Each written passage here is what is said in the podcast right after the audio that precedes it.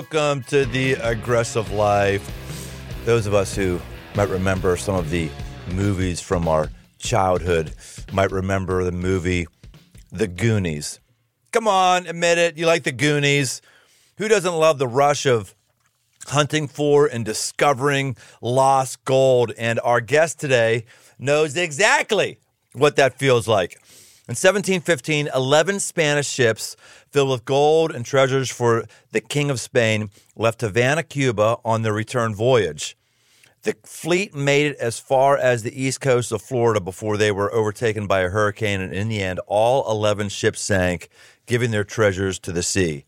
That's where our guest, Brent Brisben, comes in. He was propelled by rumors of sunken treasure, and he partnered with his father to purchase the salvage rights of the 1715 Spanish fleet. Days later, in shallow water off the coast of Florida, they made their first find a bronze cannon with nearly 100 gold and silver coins hidden inside. Are you excited yet? I am. I'm very excited. Brent and his teams consent, continue to make valuable finds, but hit the mother lode on July 31st, 2015, exactly 300 years the day that the ships originally sank. And when they recovered 300 gold coins, including seven royals, each valued at over $300,000 each, all told that week, they received more than $4.5 million, million in lost Spanish gold. Since 2010, Brent and his team have recovered close to $6.5 million worth of treasure, but they estimate there is something in the ballpark of 400 million still out there. Brent has appeared on the Today Show, nearly every cable news network, and he's traveled the world telling a story. But today he's with us in the studio with some of his treasure in tow. Welcome to the aggressive life and Cincinnati native, Brent Brisben. Thank you, Brian. It's a pleasure to be with you. Dude, I cannot wait. I love this topic. I don't know anything about you.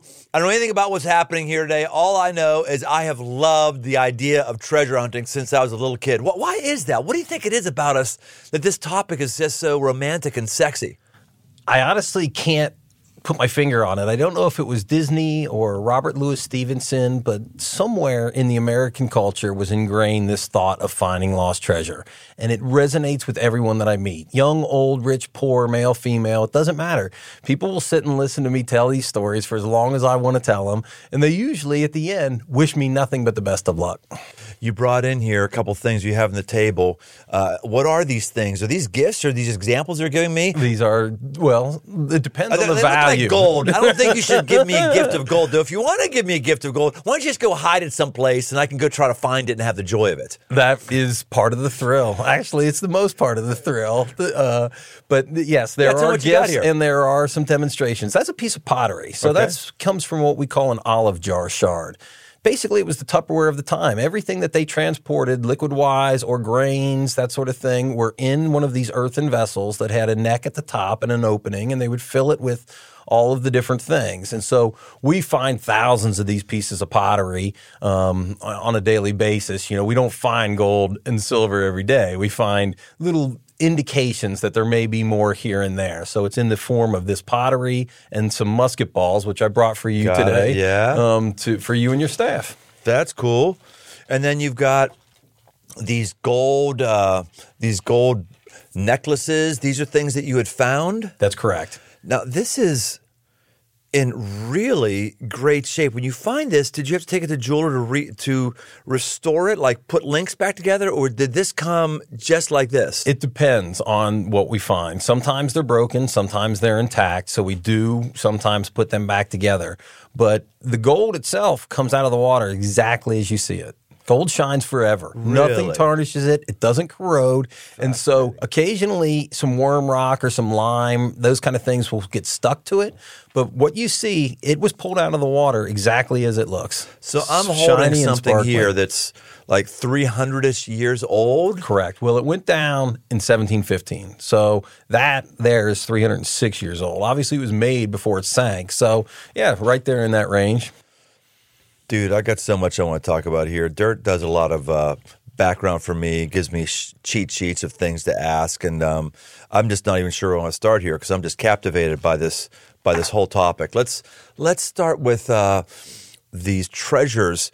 you you find a ship that's gone down, and what's the process? Because I've heard stories of people finding ships, but then the country of origin takes it away. Just in your own words, tell me the beginning of this story. Absolutely, that's that is how it works now. And if a modern ship were, were to be found, the country of origin probably would take it away. There's a very famous case in Tampa, Florida, where a group called Odyssey went out and found a Spanish vessel in the middle of the Atlantic Ocean. They brought all this treasure back up. They estimated to be four or five hundred million dollars worth of silver coins that they used ROVs to bring from the bottom of the Atlantic, deep in the Atlantic. And they went into court to claim it, and the United States government gave it back to the country of Spain. All of it. No finder's fee, nothing. Wow. Now, my story is different. I inherited or purchased the rights to these shipwrecks from a gentleman named Mel Fisher, who is a world famous treasure yeah, hunter. down in down Absolutely, in yeah. I told you I like this topic. Yeah, You're exactly you right. You purchased it fr- from him. Okay, so in 1979, Mel Fisher went into federal court, United States District Court for the Southern District of Florida, and it's mat- maritime or admiralty court. And the way that you claim a shipwreck is you actually sue that shipwreck. So he went into court and he filed suit against the certain unidentified shipwreck located at such and such coordinates. And as a result of that, you have to put out public notice so they have to come forward in this case, state their claim, and prove to the judge who is entitled to these you know, remains of these shipwrecks. Um, the only intervening party in 1979 was the state of Florida, because really, truly, what constituted legal notice in 1979 was a small postage size stamp uh, advertisement in the Fort Pierce, Florida newspaper. So, needless to say, the government of Spain did not get notice of this and they did not really intervene in the case.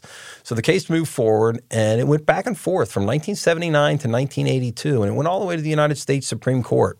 And Mel Fisher won.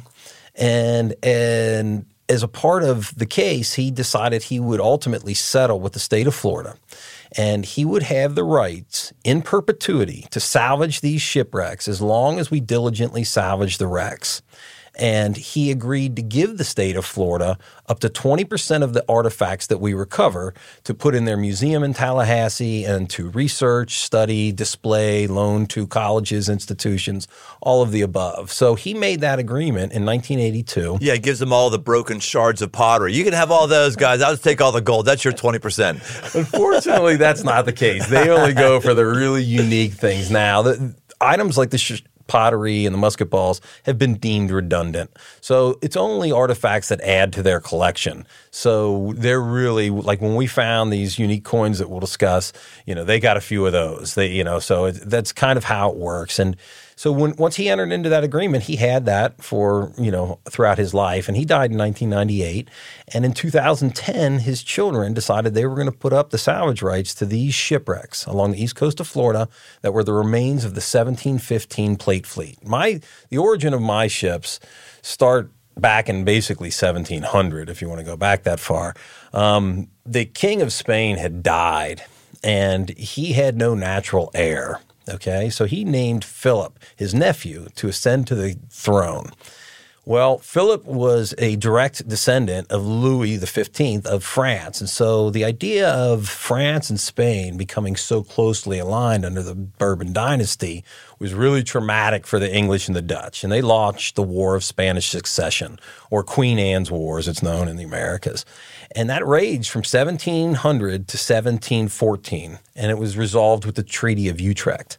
Now, the king this new king that had just ascended to the throne as a young man had no money really to fight this war. He spent everything he had. He had all these treasures that were amassing down in the New World. The Spanish had colonized the remnants the, of the indigenous peoples of South America and Mexico and began, you know, taking these treasures from their mines. Um, and so he had these treasures that had been accumulating for close to 15 years that he sorely needed to replenish his coffers after the war. So he said, you know, come hell or high water, you get down there and bring me my treasure. So a fleet of 11 ships went down to South America and Mexico and picked up all these treasures that had been amassing for, you know, nearly a decade. They reconvened in Havana, Cuba on July 24th of 1715. Uh, well, actually, they reconvened in Havana, Cuba. They reprovisioned and they began, you know, their way for the journey, and they departed on July 24th of 1715. Six days later, these 11 ships were sailing along the east coast of Florida, and a hurricane began to blow. And by 2 a.m. on July 31st of 1715, all 11 ships went down along the east coast of Florida. And that's how this treasure came to be. And then ultimately, Mel Fisher, you know, secured these rights in 1982, and I got involved in 2010. And how do they even know this? I mean, they had papers back in 1700, 1715 that reported, hey, somebody looked off the coast and they saw something sink? Or how, how do they even know these ships were there? The Spanish were meticulous record keepers. So they had, you know, extensive logs of, you know, in Havana of the salvage efforts of these. And then in the archives in Seville, Spain, they had many, many different, you know, everything from, you know, the inventories of the ships and, and things like that. So there was a database. Uh, I guess that's a modern term, but there were was this data or this information about the origins of the ship. So in the 1950s, there was a gentleman named Kip Wagner who was actually from Dayton, Ohio and he was a painting contractor. And He went down to this area of Florida, a little area called Sebastian. It's just north of Vero Beach. And he had a contract to paint a hotel. And he would walk these beaches and he started finding little silver coins that he didn't realize were silver coins. They come out of the water and they're black. They look like an Oreo cookie. They're tarnished, they're corroded, and, and they, they develop a crust to them. And he began picking them up and wondering what they were. And he took them home, cleaned them up, and realized they were these Spanish coins. And so he started asking around. And he, he said, You know, what do you guys know about this? Ah, people have been finding that stuff out there forever but no one ever, you know, scratched the surface. And wow. he got himself a surplus army mine detector and he began patrolling the beaches. There were no metal detectors in 1950. This was just after the Korean War. So he got himself a surplus army mine detector, began patrolling the beaches, finding period artifacts from the seven, early 1700s. And ultimately he found a freshwater well. And around that well were all these different artifacts that, and he had determined that this well must have been you know dug by the survivors of this shipwreck. And so he got himself a surfboard and cut a hole in it and put a window in a surfboard and began paddling around out in front of that well. And after a few weeks, he saw cannons on the bottom of the ocean, and that was the modern discovery of the 1715 treasure fleet. Wow. Now, a, a modern or he found a well, but the well was submerged in the salt water. No, no, no. It was up on the land. So okay. he's detecting on the beach and he's oh, finding these coins and he's looking around and then he finds this well up in the dunes and around it were all these artifacts from that time period, got Spanish it. remnants. And he determined, wow, they, they must have dug this well because they were shipwrecked right here. And that means there's got to be a wreck right out here in front of here. Wow. And that's how he ended up paddling around on his surfboard and ultimately kind of, you know, really launching modern day treasure hunting in uh, certainly in Florida. Sheesh. And that was connected with your wreck? That's correct. That was the first wreck found of the 1715 treasure fleet. So that was found in the 1950s. And then, you know, he and his group began salvaging it. Mel Fisher came in in the 60s. And it wasn't until 1979 that he decided, man, I really better get legal claim, federal legal claim, because the state of Florida began basically clawing back different, you know, became more onerous with their regulations, their restrictions. And so he went into federal court and he, you know, won the right, as I said, to diligently salvage these wrecks. And uh, I didn't come along until 2010, and uh, my father and I purchased these rights from his children. Years ago, I read a book that was one of the more mesmerizing books I ever read, Ship of Gold. Okay, well, I've got an interesting segue about the Ship of Gold. Uh, good. Okay, well, uh, let's uh, uh, you, if you have an interesting segue about the ship of gold let, us talk about it and i want to get back to your discovery or what happened with you ship of gold for those who haven't listened uh, was a guy up in columbus he found a ship which was you, Tommy Thompson is Tommy, his name. That's right, Tommy Thompson. And the ship is the U.S. this SS Central America. It sank in 1857. Uh, well, I'll have you give all the details. It Basically, finds this thing and then I think he's still tied up in illegal stuff to this day, isn't he? He's in jail. In he's in jail, Michigan. He's so, on the run in Florida. So give us the whole story. Give us the whole story. This is fascinating because I don't even know it. Then I go ahead. Okay. Well, my connection, believe it or not, it's going to sound pretty fantastic. My great great grandfather died on the Central America. Who you? Are you kidding me? I'm, I'm living history here. They ask me if treasure is in my blood, and to some degree, from this perspective, it certainly is. Uh, it's a story that my father was fascinated with, that I've heard since I was young. Our uh, my great great grandfather, his great grandfather, was a uh, a bar owner in Hamilton. He owned a you know bar and hotel kind of thing in Hamilton, Ohio. And in 1849, when the gold rush happened, he gave it all up and went to California to ply his trade and dig for gold. And he had, was successful. And he had brought, was on his way back to New York with his gold on the SS Central America and went down in 1857. And so that is my connection to the story. But the story of Tommy Thompson is he was a truly innovative maverick. He used ROVs before ROVs were a thing. ROVs are remote operated vehicles for submersibles to go out into great depths that divers can't dive to. Um, so he and the you know was able to invented to, how to s- squirt out basically silicone to stick to the gold bars and bring it up. Amazing. It yeah. is. He he invented the whole entire process. He brought it all up. Um, one of the biggest investors was the Columbus Dispatch. There was a lot of big money in Columbus that invested in him. He, as you said, he was from there. And I don't know the particulars, and I don't really want to say the particulars because there's so many different stories about it. But um, a lot of the gold has disappeared, and a lot of the investors want to know where that gold is. A lot of it was uh, the coins were cleaned and put into presentation pieces and sold, and you know, so a lot of it is accounted for, but there's a tremendous amount that is not accounted for, and uh, they want to know where it is. And Tommy was on the lam for a long time, right in Florida, right in Vero Beach, near where I was treasure hunting. And they raided a house, and they all they found were like you know some scraps saying that he was there, and then ultimately a couple of months later he was was uh, caught down in uh, West Palm Beach, and he went to uh, j- jail. I mean, he's ultimately in federal prison, and he's not in federal prison for the theft. He's in federal prison for contempt, for not cooperating, not telling any of these people, not answering any of their questions, not participating. He's a real. Cr- apparently, he's you know. I actually wrote a letter to him because I'd like to visit him in Warren, Michigan, yeah, right. Michigan, just to talk to him yeah. because he's such an interesting character. But yeah, he like won't talk to his lawyers anymore and stuff, and he just won't cooperate. But th- there's a lot of gold that's still out there, and no one knows where it is. So what he did illegally was not disclose and share with his investors. I thought that he, I thought he got his claim taken away from him by the by the state. No. No, no, no, no. It was more of a, a, a fraud kind of situation. Wow. I mean, it was a like a billion dollars, yeah. right? A billion dollar it was an incredible fine. story. Gosh. All right. So you and your you mentioned you and your dad. You find that Mel Fisher wants to sell his claim or you approach him or tell me about that? My father has had a lifelong fascination with finding treasure. He grew up in Deer Park, uh, didn't never saw the ocean, you know, never went on a vacation and went to the Saturday morning serials and would see these swashbuckling adventures on the big screen and have these dreams of, you know, finding lost treasure and adventure and setting out on, you know, a, a sailboat.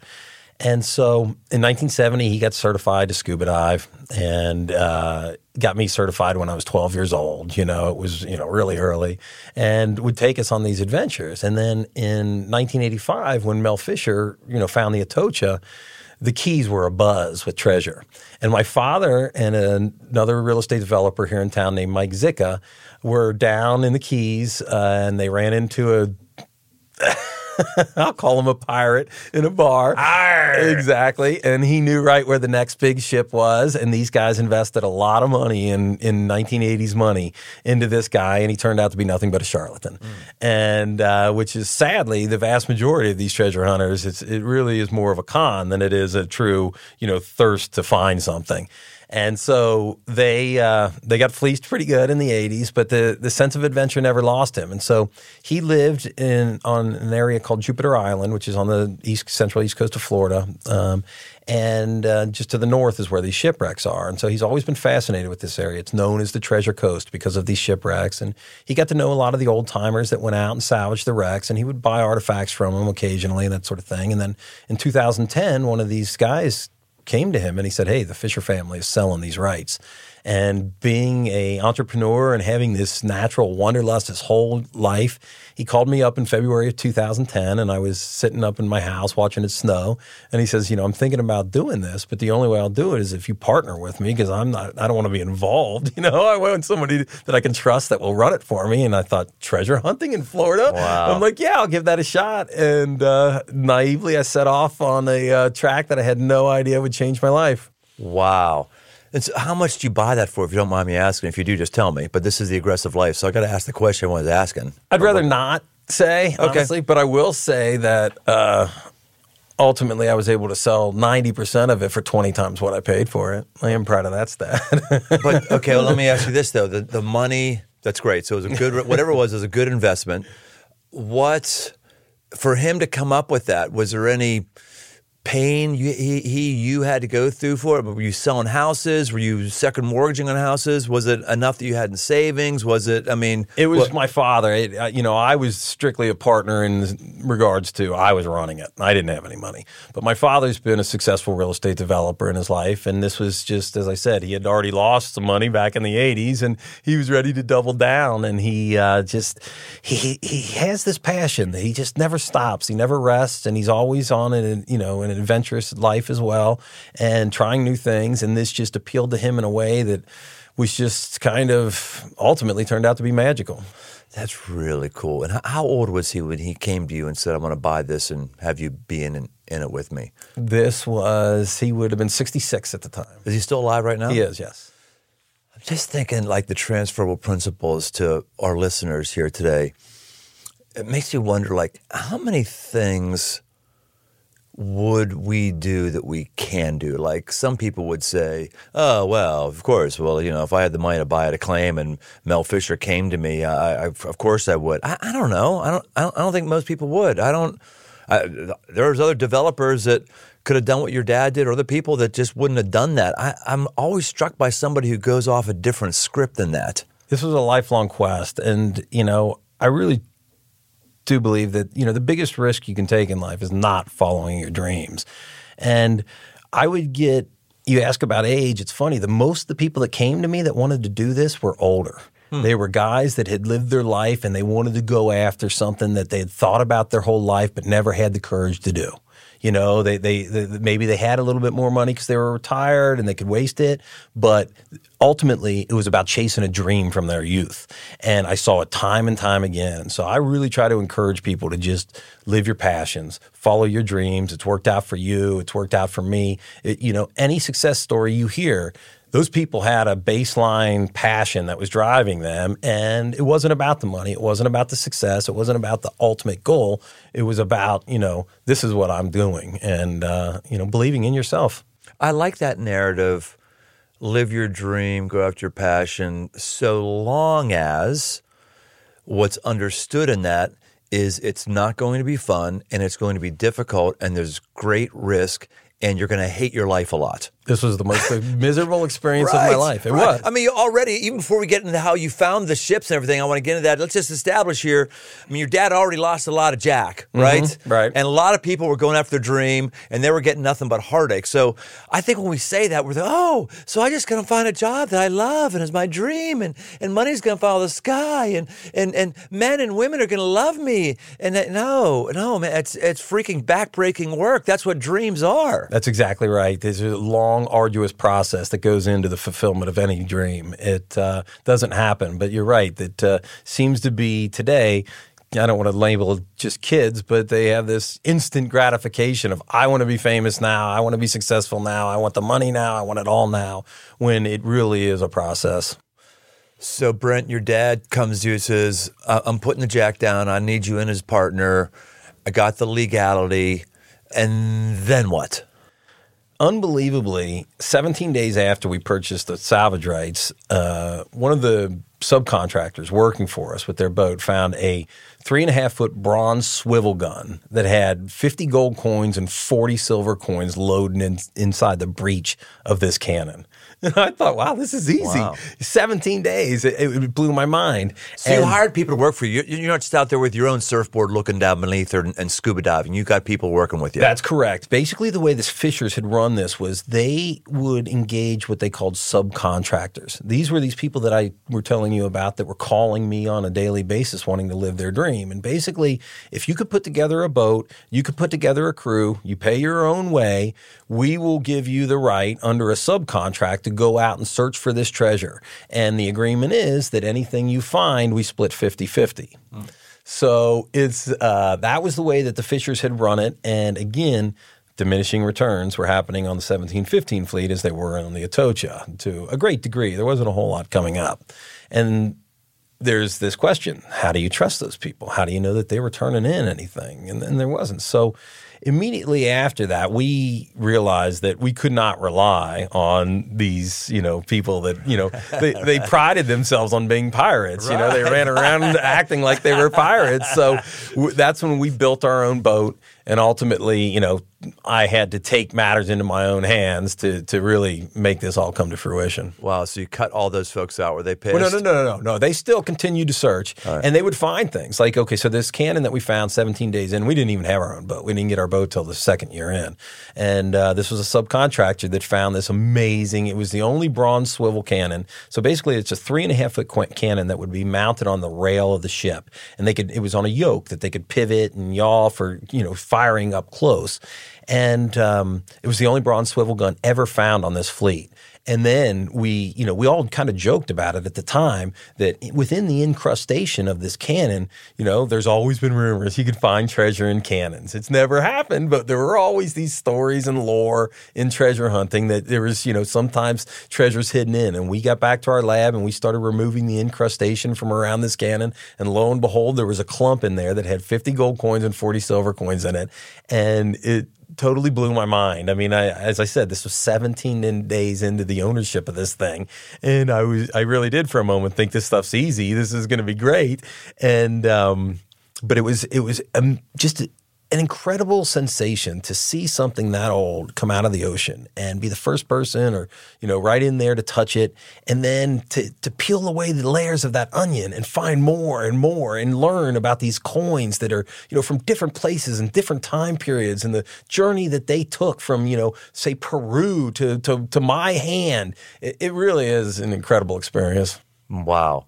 So you you did you do that first. That's your first day or your first 15 days. It was in there, and then it's just. What are you doing? Are you plotting every day exactly where you did on a GPS? That's exactly Because I remember um, in the book that I read, Tommy Thompson was talking about that um, Mel Fisher was notorious for not having a system to find the t- Atocha. Just every day they would get up and say, "Hey, this could be the day," and they go out and they'd search someplace. But he kind of his Rex, he systematized, he plotted it out. I assume you're doing that for this. That's correct. We were using AutoCAD. Um, and with the advent, obviously, of GPS, helped a lot. In the early days out there, they were just using sextants and markers on the beach to try to determine where they were in the water. So those maps are, you know, very unreliable. But in modern times, you know, all the boats have to have a GPS, and they have to have it over the stern of the boat. You know, it's very important. We use the boats to dig into the sand. Okay, we use the prop wash to excavate. And so we want that holes basically over the rear of the boat, and we want that GPS marker over that excavation. Back in the day, they had it on the front of the boat, they had it on the side of the boat. Nothing was accurate. So now we mandate that you have to have your GPS over your excavation hole, and uh, we plot it all out on on AutoCAD, and so we have a really comprehensive record, certainly since the '80s, of where you know not only you know artifacts have been found, but equally as important, where the empty holes are. the empty holes. How deep are the holes? It depends on the depth of the sand. We go out and we have to excavate all of these materials. That certainly the heavier materials that you see here, silver, gold, lead, sinks through the sand hmm. rapidly. You know, we're in along the beach, so it's the high energy surf zone. Those waves are crashing, everything's vibrating, and something you know very dense with specific gravity like gold will move through that sand quickly because the sand vibrates and it just you know finds its deepest and lowest points, generally in the cracks and crevices of the limestone bedrock. And so we have to go out and excavate that sand. And where we found this treasure was along the beach. It was five feet of sand. It took us a half an hour to excavate that hole. But ultimately, down there, there was nothing but broken limestone, cracks and crevices that held all of these coins that had been sitting there for, you know, 300 years. So uh, that's the process by which we go and we look and then we map those holes. And as I said, the empty hole is just something where we find nothing or we find a tremendous amount of modern debris. Um, I have a newfound appreciation for litter bugs and, uh, you know, the penalties that should be imposed on them. Right. So is it a drill you're using to drill down? no, no, no. Basically, we've developed a big aluminum tube that swings down over the propeller of the boat. Okay, and it's in one of two configurations. It either takes that prop wash that's coming off the propeller and turns it at a 90 degree angle and blows straight down or we can section it off on my boat and blow back at a 45 degree angle so that when we're getting into the beach, we can kind of scallop out the beach and get further up into the beach. So we anchor the boat up in four points. There's two lines that come off the bow, two lines that come off the stern. You're anchored, da- anchored down, and when you put these uh, prop wash deflectors over the propeller, you're basically stuck. You know, the boat doesn't work as a boat anymore. You're a, a, tool out there on the water that's just taking water and thrusting it down to blow the sand away so that we can excavate and get closer to the, the treasures. Interesting. So this is, I mean, it's certainly treasure hunting, but this is not the same thing as I'm going to hope that I just find an X under a palm tree today. Yeah, because you're you're systematically working your GPS points. That's absolutely right. It's as I try to be as methodical as I could possibly be about it, um, in gridding out an area, excavating it, and then moving on to the next area. Because you're absolutely right. It is still to this day most of the people that do it do it under the Mel Fisher motto of, you know, we wake up today and we kind of, you know, stick our tongue out in the wind and see which way it's blowing and say, okay, over there, we'll go dig. There hasn't been a concerted effort to truly try to grid out an area and say, we've definitively, you know, found or not found what was in that area. And so I try to develop that more methodical approach, and I think it bore fruit ultimately. So you got 15 ships that are in this area that have gone down. And over how long or how big of a mile generally do you think these ships could all be in? Oh, it's uh, of the 11 that sank, 11. Only six have positively been identified. Okay. So, and not all of them were laden completely with treasure. So there's still five out there that no one knows, you know, their existence or whereabouts. I actually have a theory on one. Um, I'm pretty sure I know where no one is, honestly, but we could never get the rights to it under the current laws. So I've not gone after it. Um, where is it? Don't leave us hanging. Where, where, where do you think it is? it's further north than anybody's ever imagined. One of the 1715 fleet vessels, which is further north than Cape Canaveral. Generally, um, it's been accepted that the, the wrecks were went from about Cape Canaveral down to Stuart, Florida. So when you ask in terms of miles, these ships themselves were spread out over miles, and then the debris fields of those same ships are also spread out over miles. Uh, so it's a it. wide, vast swath of ocean that you know you need to try to get down to the bottom of, and then not only the bottom on the top of the sand, but five feet below that sand, and it is a it's mind numbing when you think about how big the bottom of the ocean is when you're trying to cover as much of it as possible. It really it, it can it, it can wear on you. How deep down are you going? Like it depends. Um, 100 feet, 200 feet? No, thankfully, we're really lucky um, in that these ships were sailing back to Spain. On July 30th, a hurricane began to blow, and when it began to blow, it would blow the ships from the Gulf Stream, the safe water of you know out off the east coast of Florida, towards the beach. So these ships hit the beach at in the, the reefs at like 25 feet of water. Okay. And then the waves pounded the ships into thousands of pieces on those reefs and they floated for miles along the beach, the debris.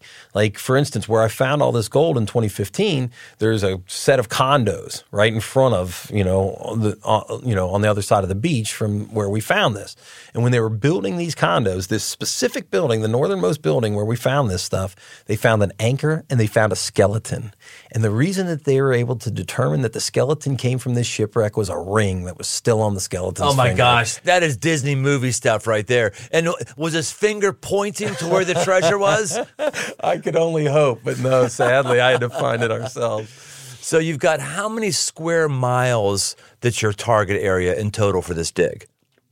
Our permits encompassed about 35 square miles of ocean. So basically, we have the exclusive permitted rights to go within that area.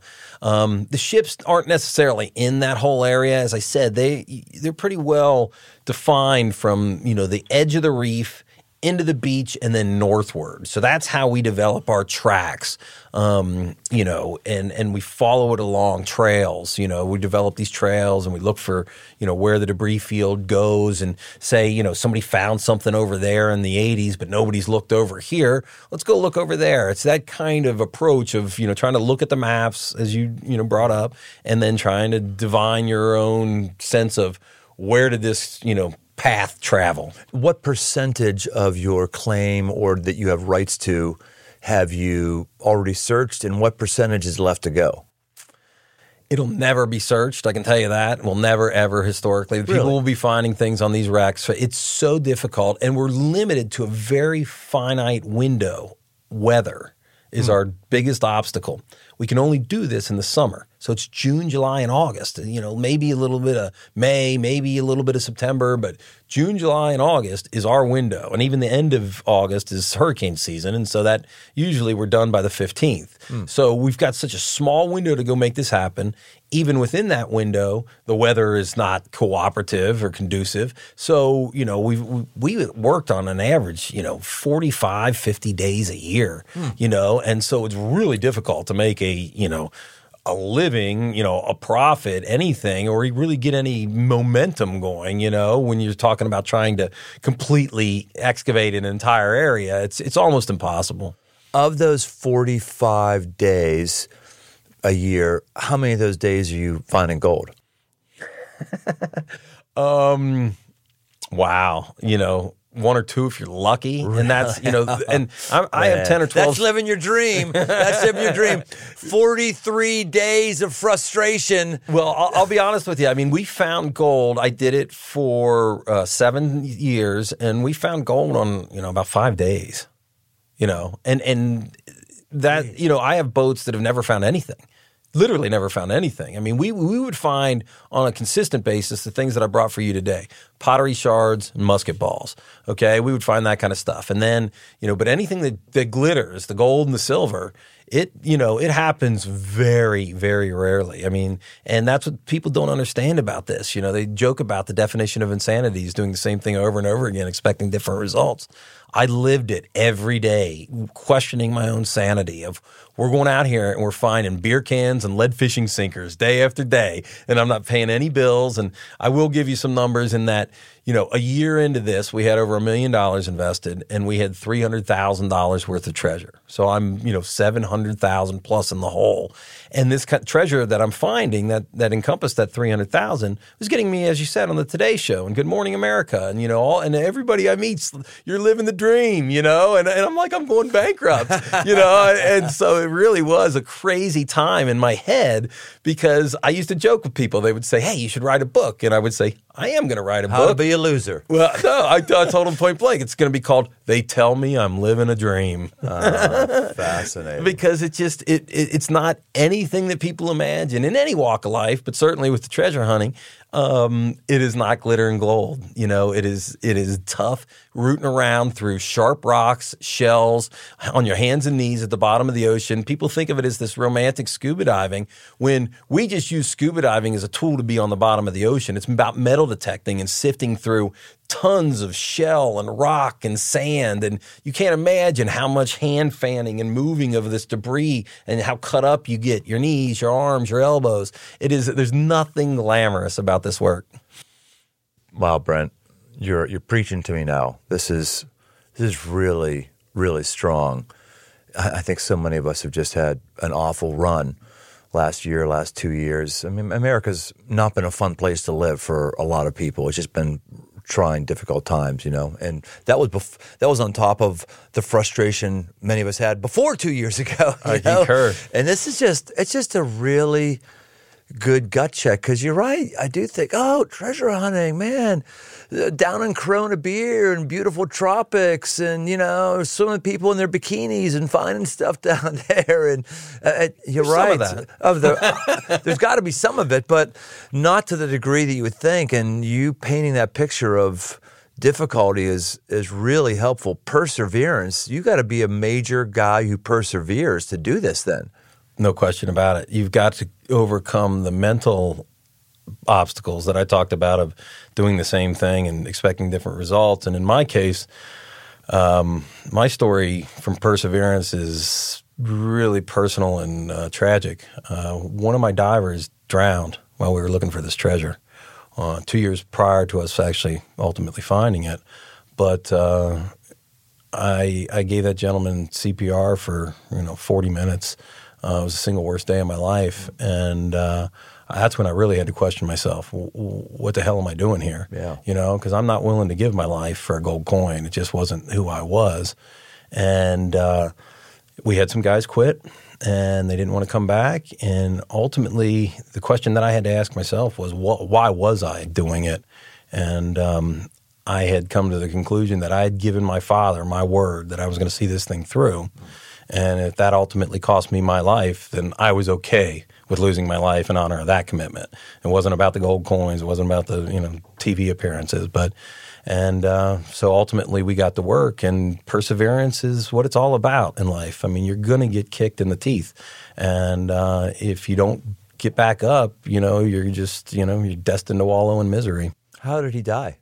Uh, he drowned with what they call a, a shallow water blackout. I mean, it was the coroner just determined it to be a drowning, an accidental drowning. But in diving, you can sometimes black out underwater. And unfortunately, when we work, we don't adhere to the regulations or the recommendations of you know recreational diving where you're always supposed to have a buddy you're supposed to have someone there with you in case something like this were to happen. We dive solo and we don't even use the bcs which are the inflatable devices because you don't want it to get encumbered on rocks and, and hung up and stuff like that. We don't use spare you know uh, um, masks. Regulators. regulators sorry. And um, you know, because we try to keep everything so slim underwater because we're crawling around. We're not scuba diving. So, um, unfortunately, uh, we were in some deeper water. We were in about 35 feet of water that day. And um, it became apparent after a little while that he wasn't answering. And we have a system by which we would hit the dive ladder with a hammer and that rings underwater like a bell and anybody can hear it and that was the indication to come up and it didn't happen. And um, ultimately uh, another guy on the crew dove in and, and brought him up to the top. And um, Yeah. sadly i you know i was the one that had to call and tell his father. Oh, that's rough. Oh, I'm so sorry. yeah no thanks.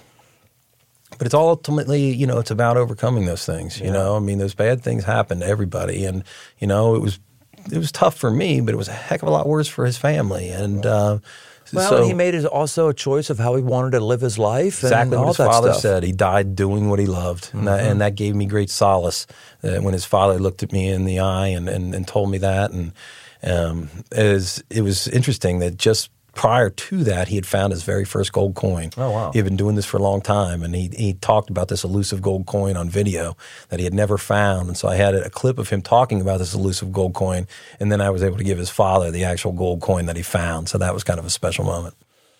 So at this point, your venture is obviously profitable. You've made back the investment. It's what, what was there a day when you turned the corner? I mean, 'cause it sounds It like it was that day. I mean, the day Really? on on July thirty first. Gosh. July of 2015. So you know, as I said, the, the ship sank on July 30th and, and 31st of the year 1715. And on July 30th and 31st of 2015, exactly 300 years to the day that the ship sank in a hurricane, we found 300 gold coins, and ultimately over the course of that week, found 350 gold coins worth four and a half million dollars. It happened 300 years to the day that the ship sank, and that's that's when I first you know turned a profit, got back into the black, and you know I'll be perfectly frank that because I know you know the obstacles faced by the state of Florida, I knew how difficult it was. I had an interesting dilemma.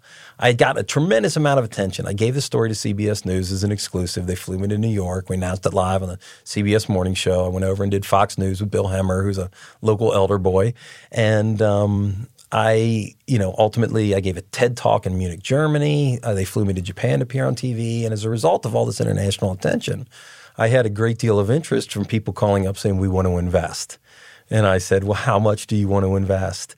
And uh, because I knew the the long term viability of this, that I had really done something that was you know unique and incredible, a one of a kind find, that uh, I ended up ultimately selling uh, ninety percent of the business mm. um, for twenty times what I had paid for it, and I still am involved. I still consult, and I still own ten percent of it in case you know anything happens. I go down in the summer and I you know I participate with my guys and stuff like that. But uh, for so the you most sold part, it for twenty times what the investment was. Plus, you Got made the the gold. gold. Yeah, That's wow, correct, that's yeah. great. And these guys who made these investments are buying in. What percentage of them do you think are saying this is going to be make sense for me financially, and what percentage of them is saying this is just something fun I want to do? It is absolutely a hobby, and I preach it every day. It's the world's worst investment. I usually preface this whole story by saying if anybody ever asks you to invest in a treasure hunting operation, you tell them to go screw themselves because it really, truly is a bad deal. And um, so you have to approach it from a adventure, a passion, a hobby, and hope it works out. Because the vast majority of people that get into treasure hunting, they it never pans out. It, it is not, you know, there's nothing guaranteed about this. Hence the name. Brent, are you ready for the lightning round? This is when I give you a question and you got to get me like quick answer, like fast. You ready? Sure. Ready? Because we're at the end of our time. Treasure you're most proud of. Uh, a class ring that we found. It was a class ring from 1974, and I was able to get it back to the guy that had it stolen from him in 1976. Treasure you're most interested in searching for. Um, I, you know, honestly, that would be the key to my soulmate's heart. Uh, are you married? No, I am a single man, and I am uh, out there looking. So, Are you searching uh, for a soulmate, or you're you searching for something that your soulmate is going to enjoy? Are you, are you right now dating anybody? No, I'm not. So that's why I Would you like jokingly to say that's what I'm net looking worth? for. So maybe we can find you. A, maybe we find you a soulmate. All right, They can find me at brentbrisben.com. there you go. There you go. There you heard it. Or heard it, ladies. Biggest motivation that keeps you going on hard days. Certainly, when it came to the treasure hunting, it was the commitment that I had given to my father. There were miserable days, and uh, there was nothing that I was going to do that would let that fail. And so that provided the motivation every single day. Brent, this has been just fantastic. If people want to follow up with you, if they want to date you, if they want to know more about your story, just give us an advertisement. BrentBrisben.com. Um, I do some public speaking, things like that. So, you know, if people are interested in that, um, obviously, the, you know, the dating life could help. You know, it's been COVID and it's been tough. So, if anybody wants to reach out to me, I'd be happy about He's that. not a bad looking guy, ladies. I'm not a lady, but he's not a bad looking guy. So he's worth he's worth checking out there. Thank you, Brian. I really appreciate you having me on. Uh, Brent, my pleasure, and uh, thanks for sharing your your story, your history, and giving us a push. This is really, really good. There you have it. Hey, guys and ladies, if you like what you ha- heard today, give us a review. The more positive reviews we get, the more people we can help, and actually, the be- more we can land great guests like today. So that's what we got for you today. We'll see you next time on the Aggressive Life. Hey, thanks for listening. For all things aggressive living, why don't you head over to briantome.com. Find my new book, Move, a guide to get up and go forward, as well as articles and much, much more. And no matter where you listen to podcasts, why don't you take a second and leave us a rating, leave us a review. It really, really helps us drive new listeners to the show. We want to help as many people as possible, just like we may have helped you. We want to help others. So why don't you help us out? And if you want to connect, find me on Instagram at Brian Tome. Aggressive Life with Brian Tome is a production of Crossroads Church, Cincinnati, Ohio.